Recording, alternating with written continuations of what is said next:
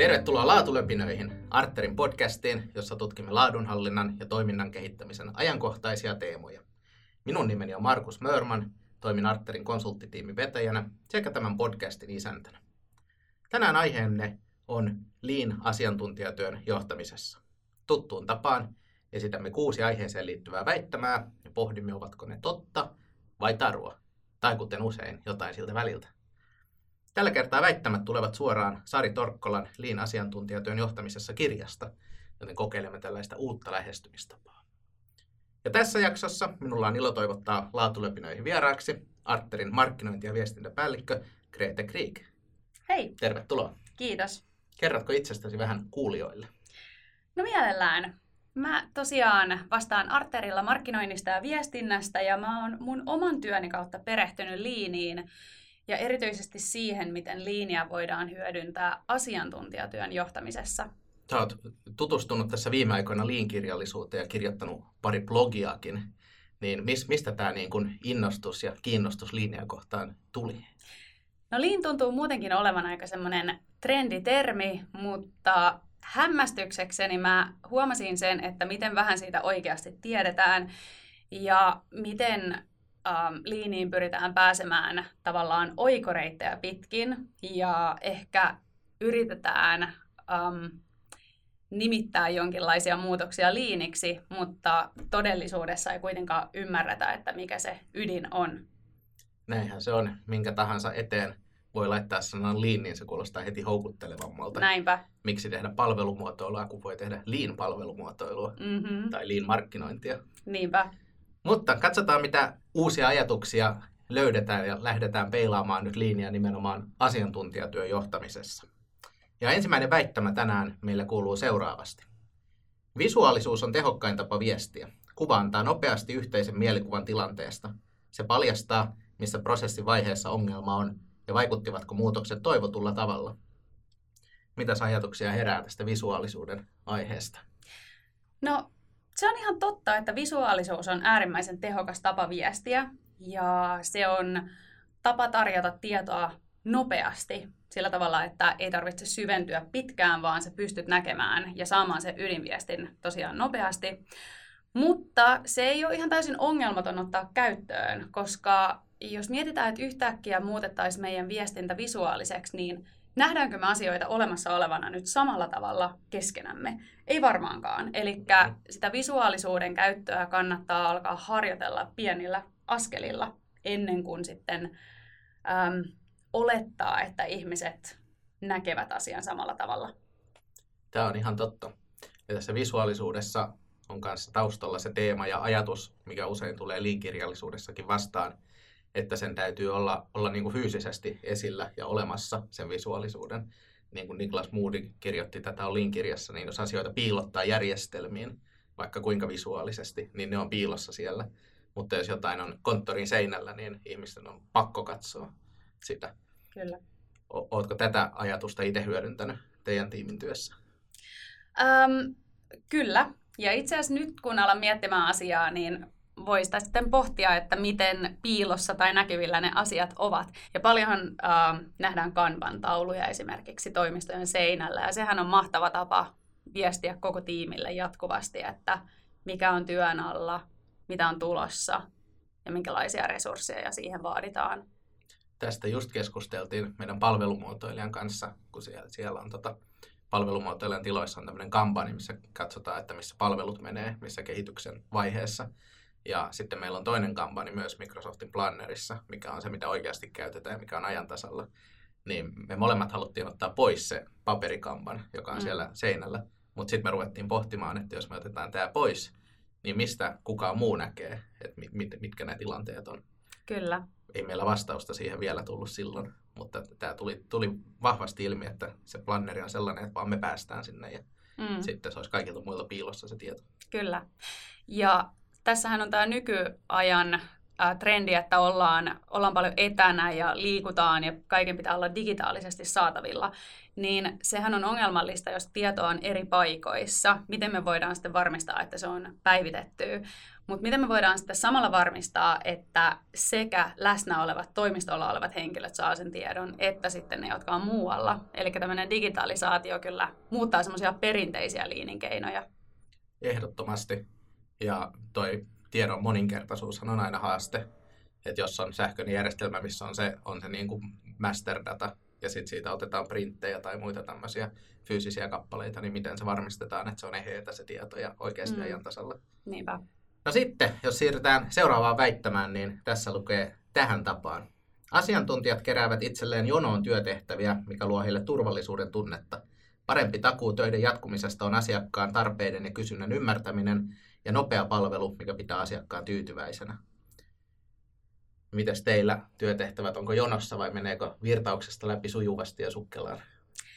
No me pyritään siihen, että ne asiat otetaan jonoon siinä vaiheessa, kun ne on menossa sitten läpi. Eli pyritään välttämään sitä, että meillä olisi siinä ns. pullonkaulana jonossa jo valmiiksi asioita, mitkä kaikki tietää, että nämä ei ole vielä menossa sinne, koska niillä ei ole resursseja. Um, ja ongelma on, että ihmiset on aika lailla tottunut työskentelemään sellaisella tavalla, että jatkuvasti on työtä jonossa ja um, onhan toi vähän provosoiva väite, mutta kyllä siinä voi olla jotain perää, että se tuo semmoista tietynlaista turvallisuuden tunnetta, että sä näet sen työn määrän, että sulla on jatkuvasti työtä tulossa ja sun ei tarvitse odotella sitä. Eli se voi toki lisätä semmoista turvallisuuden tunnetta, mutta paradoksaalisestihan se heikentää sitä asiakastyytyväisyyttä. Kuka ikinä se asiakas onkaan, joka on tilannut sen tuotoksen, niin hän, hän saa sen sitten myöhemmin. Se joutuu sitten odottelemaan jo Niinpä. pitkät pätkät. Ja tämähän on sama, sama ilmiö vaikka hätäkeskuspäivystäjissä, mm. että siellähän kuuluu olla päivystäjiä tarpeeksi monta, että sitten jos tulee monta puhelua yhtä aikaa, niin niihin pystytään kaikkiin vastaamaan, eikä tarvitse sanoa, että olette jonossa, että pieni hetki. Kyllä. Mutta kuinka monta on tarpeeksi, niin sehän selviää sitten jonkunlaisella tilastollisella analyysillä, mm. ja millä pystytään kattaa tarpeeksi suurella varmuudella mm. poikkeavatkin tilanteet. Mutta ei, ei niille hätäkeskuspäivystäjille, ja tämä nyt on arvaus enemmän kuin tieto, mm. mutta ei, ei se, ei se tota, ole huono asia, että siellä ei ole kiire, mutta siellä pitää olla valmiina, Kyllä. jos tulee kiire. Näin on. Millaisia keinoja teidän tiimissä on? Te teette, te, te, pitkälti niin kuin sisäisille asiakkuuksille toimituksia, niin oletteko te pohtinut, pohtinut sitä, että millaisia niiden sisäisten asiakkaiden tarpeet on teidän työlle? Joo, äh, tavallaan sillähän ei ole niinkään merkitystä, että onko se asiakas ulkoinen vai sisäinen, että kaikkiahan pitää palvella ihan samalla tavalla, mutta, ähm, mutta ehkä sisäisesti on helpompi sitten olla ottamatta niitä työpyyntöjä myöskin vastaan. Eli sen sijaan, että luvataan kaikkea kaikille, niin voidaan hyvin käydä keskustelua siitä, että miten tärkeä mikäkin asia on ja kannattaako se oikeasti ottaa siihen jonoon. Eli ehkä voisi sanoa, että kun ulkoisilla asiakkailla on yleensä suurempi paine myydä mitä ikinä he ovat ostamassa, niin sisäisesti on sitten helpompi miettiä sitä priorisointia jo ennen kuin siitä muodostuu ongelma. Ja va- vaatii sen, että on tavallaan lupa sanoa ei. Ja sehän on sitten mm. johtamiskysymys kanssa, että pystytään luomaan niin kuin itsenäisesti ajattelevia ja priorisoivia, tai ei luomaan, mutta ehkä mahdollistamaan mm. tämmöinen itsenäinen ajattelu ja priorisointi. Kyllä. Asiantuntijat tietää, mitä heiltä odotetaan ja millä, millä perusteella heidän tulisi itse priorisoida töitään silloin, kun se paikka tulee. Mm. Kyllä. No tästä voidaankin hypätä hyvän aasinsiltana tuohon kolmosväittämään. Ja se väittämä kuuluu seuraavasti, eli tyypillisessä asiantuntijaorganisaatiossa suorituskykyä ei voi ennustaa ja jatkuva priorisointi ja joidenkin tehtävien kiirehtiminen muiden kustannuksella on välttämätön seuraus toiminnan ohjaamisen tavasta. Pitkä lause. Mm. No, mulla on tähän pitkään kysymykseen pitkä vastaus, oikeastaan kaksivaiheinen vastaus. Eli Anna tulla. asiantuntijaorganisaatiossa voi ennustaa suorituskykyä ja Jatkuva priorisointi kyllä on seuraus toiminnan ohjaamisen tavasta, ehkä sitten huonosta toiminnan ohjaamisen tavasta. Eli ähm, jos on kyseessä joku ihan starttaava yritys, niin on ymmärrettävää, että ei tiedetä, mitä joku asia vaatii. Mutta jos meillä on asiantuntijayritys, joka jatkuvasti toimittaa tiettyjä palveluita yritykselle, niin kyllähän siellä yrityksellä on kuva siitä, että mitä se on myymässä ja mitä sen toteuttaminen vaatii, jolloin me voidaan ennustaa sitä suorituskykyä. Ja jos nämä asiat ei ole tiedossa, niin varmaan kannattaa ottaa aika pian selvää. Ja tosiaan ainahan pitää löytää se kultainen keskitie, että aina tulee jonkinlaisia muutoksia ja jotain, jotain on kiireellistä ja pitää, äh, niin kuin, pitää voida tehdä muutoksia siihen prosessiin kyllä, mutta, mutta se, että lähdetään siihen prosessiin sillä ajatuksella, että mitään tulevaa ei ole mahdollista ennakoida, niin se on ehkä virheellinen näkemys. Juuri näin, olen, olen samaa mieltä ja niille kuulijoille, jotka ei Sari Torkkolan kirjaa ole ehkä lukenut, niin Tässähän nimenomaan puhutaan tyypillisestä asiantuntijaorganisaatiosta, joka ei ole ehkä linja vielä mm. kauheasti, kauheasti harrastanut. Ja kyllähän toi, just niin kuin Grete sanoitkin, niin se suorituskyky voidaan ennustaa ainakin tietyllä varmuudella. Se vaatii vaan sen, että se prosessi on ymmärretty, se on hallinnassa ja tiedetään, että kuinka paljon sinne tulee niitä inputteja, mitkä sitten käynnistää työtä. Ja, ja teidän tapauksessa niin tehän suunnittelette pitkälti koko vuoden jo etukäteen niin te, te tavallaan, teillä on ne vakiotyöt tiedossa hyvissä ajoin, eikö se ole näin? Näin se on, kyllä. Eli kaikkea sisältöä tietysti suunnitella vuotta etukäteen, koska eihän voida tietää, että mihin asioihin kannattaa tarttua sitten yhdeksän kuukauden kuluttua esimerkiksi, mutta, ähm, mutta meillä on tiedossa ne semmoiset perustyöt ja se työaika, mikä niihin vaaditaan. Ja me voidaan näiden ympärille sitten suunnitella niitä muuttuvampia kokonaisuuksia. Mutta periaatteessa meillä on tiedossa ne resurssit ja meillä on tiedossa meidän vaatimukset, niin me voidaan niiden asioiden puitteissa vapaasti suunnitella se meidän aikataulu. Ja sen takia näitä podcastejakin tulee osittain senkin takia, että ne on siellä suunnitelmassa ja sieltä tulee inputti mulle ja sitten tapahtuu podcasteja. Kyllä. Juuri näin. No, jos palataan tuohon asiakkaan teema, asiakasteemaan, niin neljäs väite itse asiassa koskee sitä. Asiakkaan äänen kuuntelemisen haaste on siinä, miten kuunnella samalla jokaista asiakasta riittävän vakavasti ja samalla olla reagoimatta jokaiseen yksittäiseen mielipiteeseen. Ja tässähän on, on niin kuin ajatuksena se, että pitäisi kehittää systeemejä sellaisten isompien toistuvien asioiden johdosta, jotka selvästi aiheuttaa niin kuin enemmän häiriötä kuin sellaisten yksittäisten, kirjassa sitä kutsutaan kohinaksi. Mm. Mitä mieltä olet tästä asiakkaan äänen kuuntelusta ja miten se, miten se ehkä teillä näkyy? No mä väittäisin, että, että se asiakkaan kuuntelemisen todellinen haaste on siinä, että kuunnellaanko asiakasta ollenkaan. Mä en usko, että se ongelma on siinä, että, että jokaiseen yksittäiseen mielipiteeseen reagoitaisiin liian vahvasti, Mä uskon, että se ongelma on siinä, että me ei oikeasti ymmärretä, mitä asiakas haluaa ja mitä asiakas tarvitsee. Ja monesti tuntuu olevan niin, että yritykset elää niin vahvassa kuplassa, että ne ei todellisuudessa ymmärrä niiden asiakkaita. Ja tällöin ne ei myöskään kykene ottamaan niitä asiakkaitaan vakavasti, koska he eivät tiedä, mistä lähtökohdista ne tulee. Ähm, ja se on haaste että miten me kuunnellaan niitä asiakkaita, miten me oikeasti ymmärretään niiden ähm, tarpeita, mutta miten me löydetään sitten ne tiedon jyväset niistä yksittäisistä mielipiteistä. Koska harvoin tulee mitään valmista asiakaspalautetta, joka menee suoraan sitten tuotantopöydälle ja parantaa kaikkia meidän ongelmia, vaan ne on enemmänkin niitä, että meidän pitää kuunnella niitä yksittäisiä mielipiteitä, arvioida niitä ja ottaa sieltä ne jyväset tavallaan talteen ja käyttää sitä sitten tietopohjana päätöksenteossa. Jy- jyvännön on varmaan just se, just se sana, mitä mä itse ajattelen, kun mä ajattelen, että täytyy niin kuin eh, löytää se ero, että mikä on oire ja mikä on syy. Mm. Että jos asiakas vaikka meidän ohjelmistoon toivoo, että joku, joku asia täytyy saada ulos Excelinä ja siinä ei ehkä ole sellaista toiminnallisuutta, niin se, että saako sitä ulos Excelinä vai ei, ei ole välttämättä se kysymys, vaan se, että miksi asiakas tarvitsee sitä asiaa ja Kyllä. miksi Exceli pitäisi saada sieltä. Ja se voi olla, että se ratkaisu olisi joku muu. Kyllä.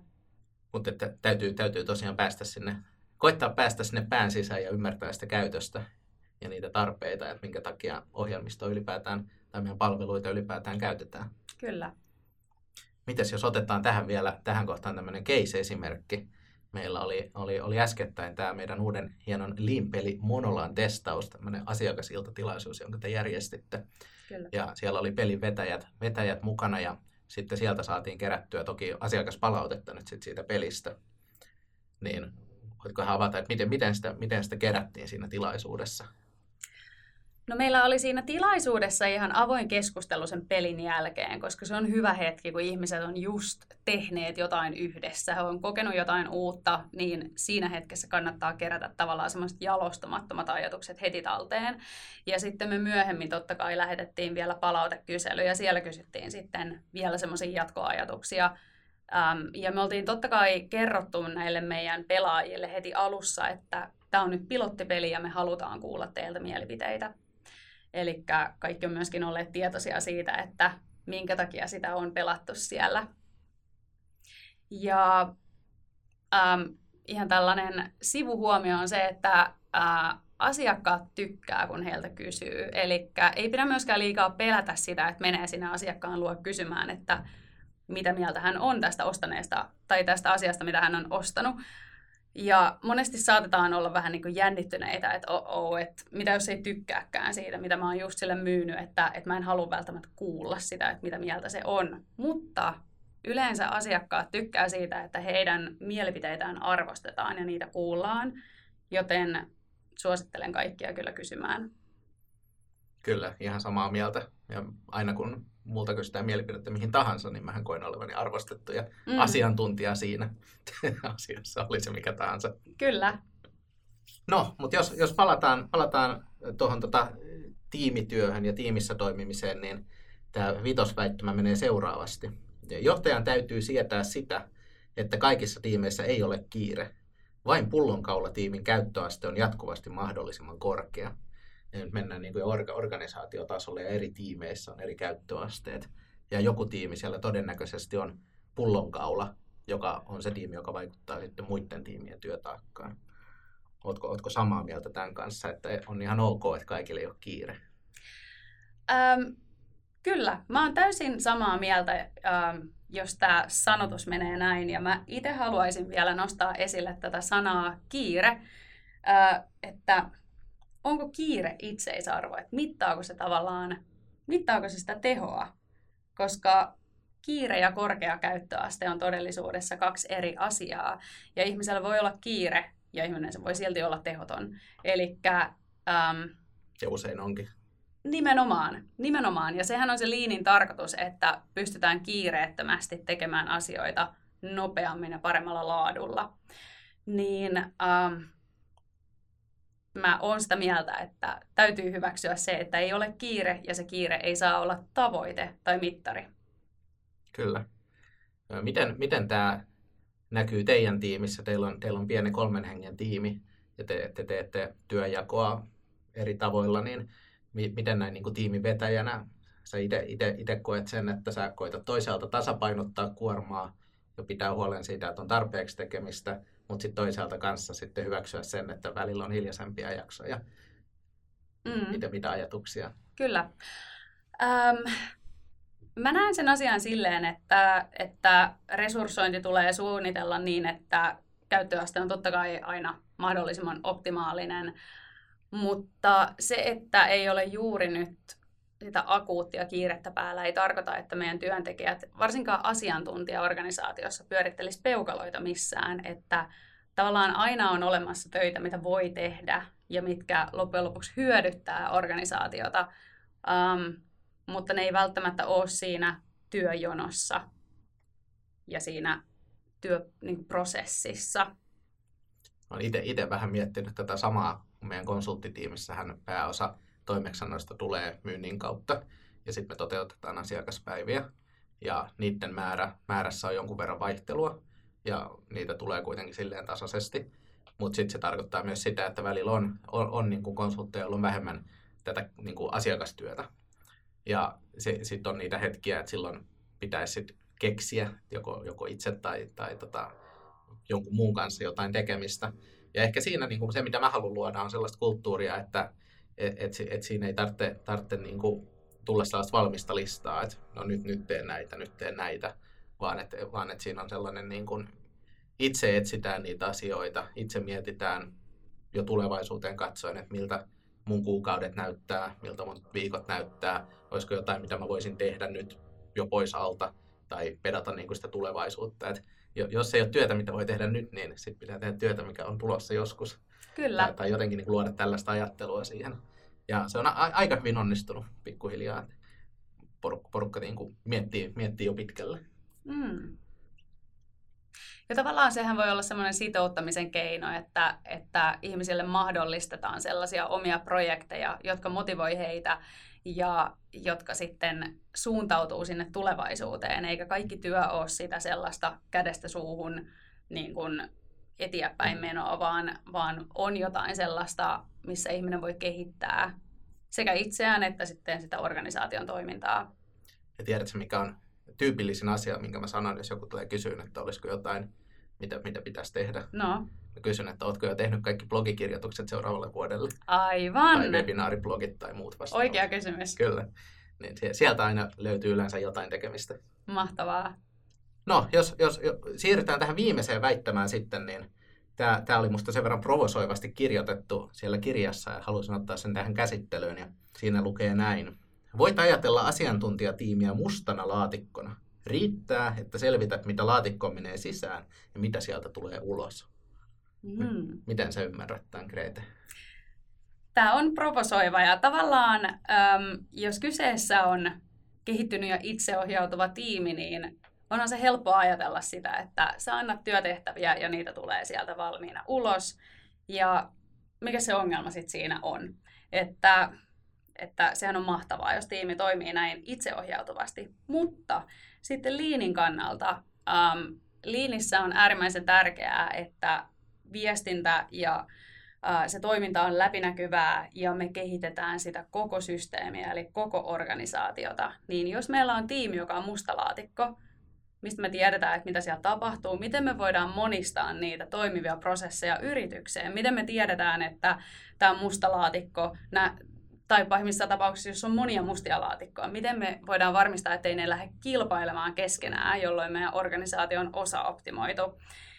Ja jos mietitään, että miten liin on syntynyt, niin sitähän on kehitetty sadan vuoden ajan. Se on yrityskulttuuri pohjimmiltaan, niin liin on avoimuuden kulttuuri ja sitten taas tämmöinen musta laatikko on avoimuuden vastakohta. Mm. Niin sinne mustan laatikon sisälle pitäisi päästä katsomaan. Toi on, toi on niin kuin, tää, se, se, mistä tässä on kyse, on, osi, se on osittain just toi asia.